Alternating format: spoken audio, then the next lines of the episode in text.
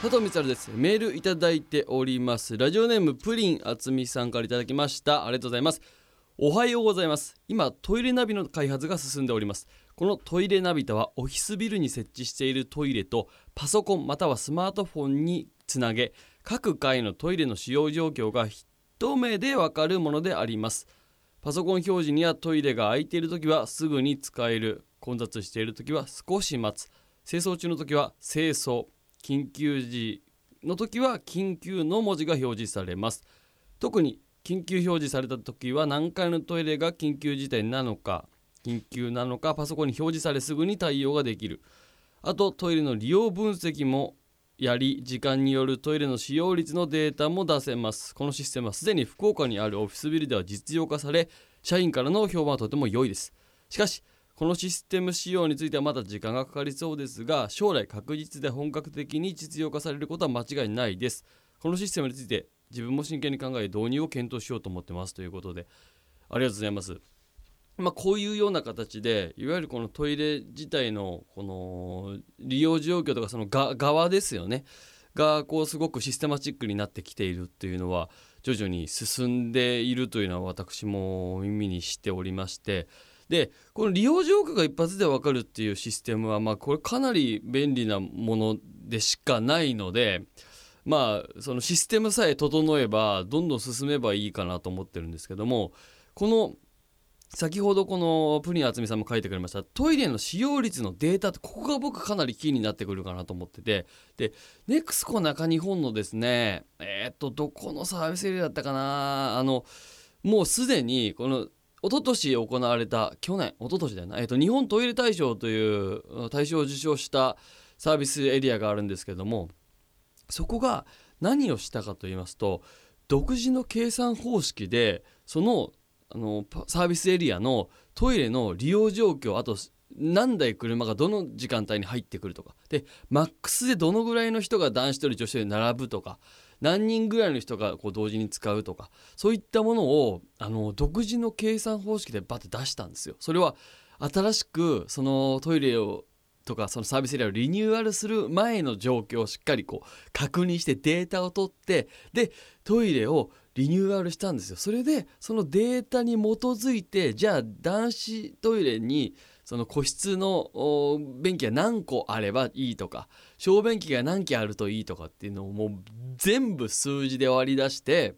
そしてえ女子トイレの方も当然そういう形でですね。で、えー、このパウダールームって言われるいわゆるお化粧をするとこのスペースとかをこう今のこの何ていうか、まあ、時勢に合わせてじゃないですけれども大体どのぐらい女性ってのは何分トイレ使ってんだみたいなデータも全部割り出した上でその上でこの広さとかも全部計算して出してでリニューアルをしたところトイレの行列が1分も起きなかったっていうですね。待ち時間ゼロになったっていう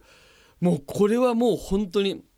でしかもあの全部もちろんその操縦しやすいトイレにしたり節水型のトイレにしたりとかもう全部に対してこのそういったデータをもとにアプローチした、えー、サービスエリアのトイレがありましてですねでそういったことによって何が生まれるかというとそこのサービスエリアに立ち寄る人がまあ増えるわけですよね。でそこの、うん、買い物をする人が増えてでまあその何て言うかその経済的にもすごく非常に成功したというパターンがありましたこれはまあすごく好循環でトイレをそういった形で行列ができないようにするきれいにする快適なものにするすることで人が集まるすることでそこに置いてあるものが売れるそこのサービスエリアにわざわざ立ち寄ろうと思うと人が集まってくるということでお金を落とす人も増えると。で当然ですけどもその人が集まってくることも想定に植えた上での台数にしてるからそれでねあのデータと違うからまた混むみたいなこともなくですね全部が計算づくだっていうトイレにあれ僕も仕事で一回見てきたんですけどいやめちゃくちゃ快適でしたね。であの僕が行ったのももう平日の午前中だったんですけどまあサービスエリア自体もにぎわっててもう何て言うんですかもうお祭りやってんじゃないかなみたいな感じの。やっぱ人が集まるとそのなんかちょっとねテンションが高いというか活性化されてるというかみたいなとこもあって。でそれでいてもうあの全然トイレにも待っていてまあたまにあるじゃないですか。サービスエリアとかもう特に女性トイレがたくさん行列ができててなかなかねこうやっぱトイレで待たされるっていうのはもう快適な時間を過ごせないかなりこうその要因になってしまうので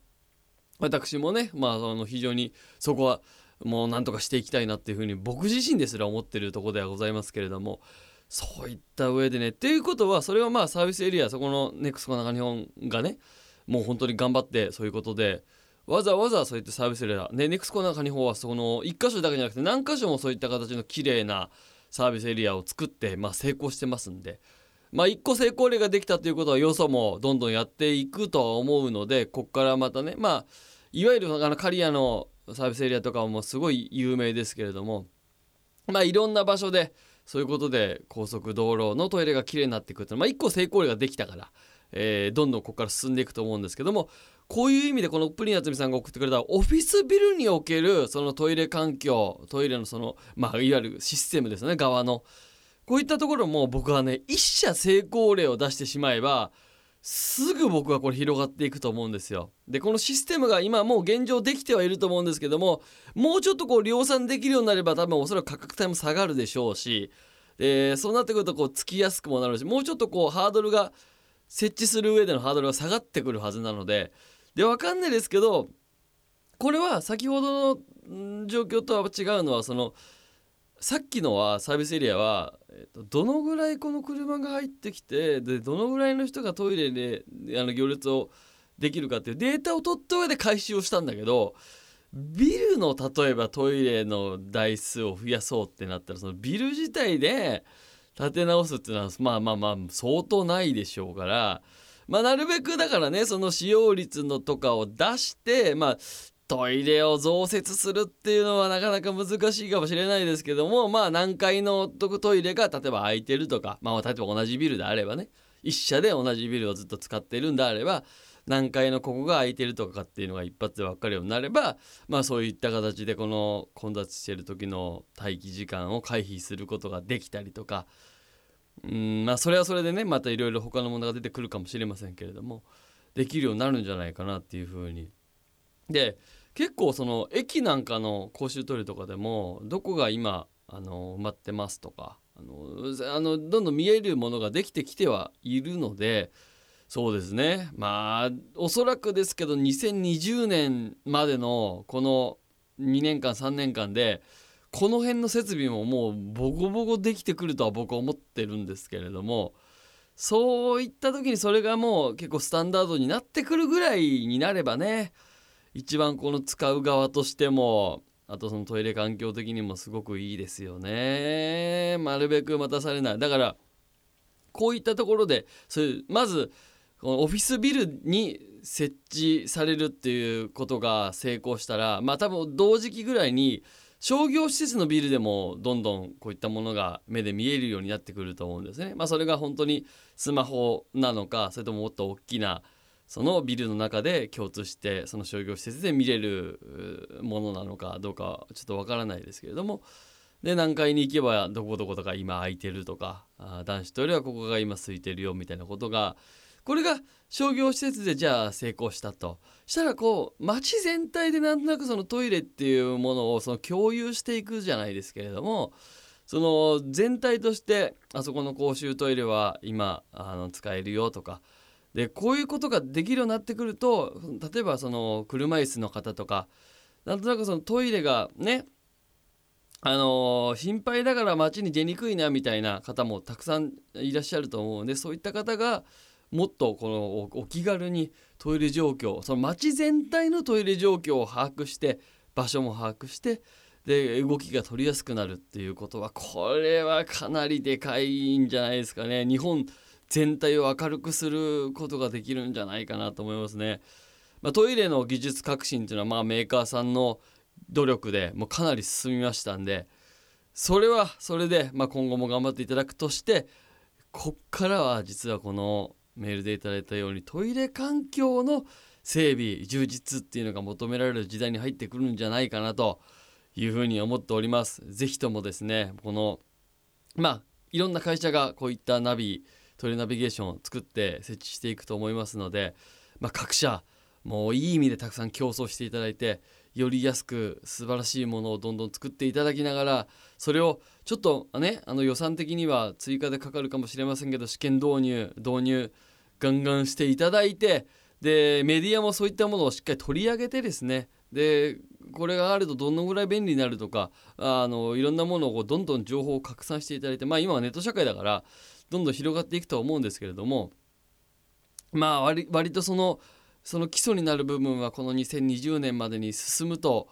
こうちょっと世界からいろんな方が来る上でなんかこうまあおもてなしにもなるかななんていうふうにね。で大体このそういったトイレナビゲーションのシステムっていうののあのー、ていうかデザインはすごくこう、まあ、ユニバーサルで世界でどの人が見ても分かりやすいようなものに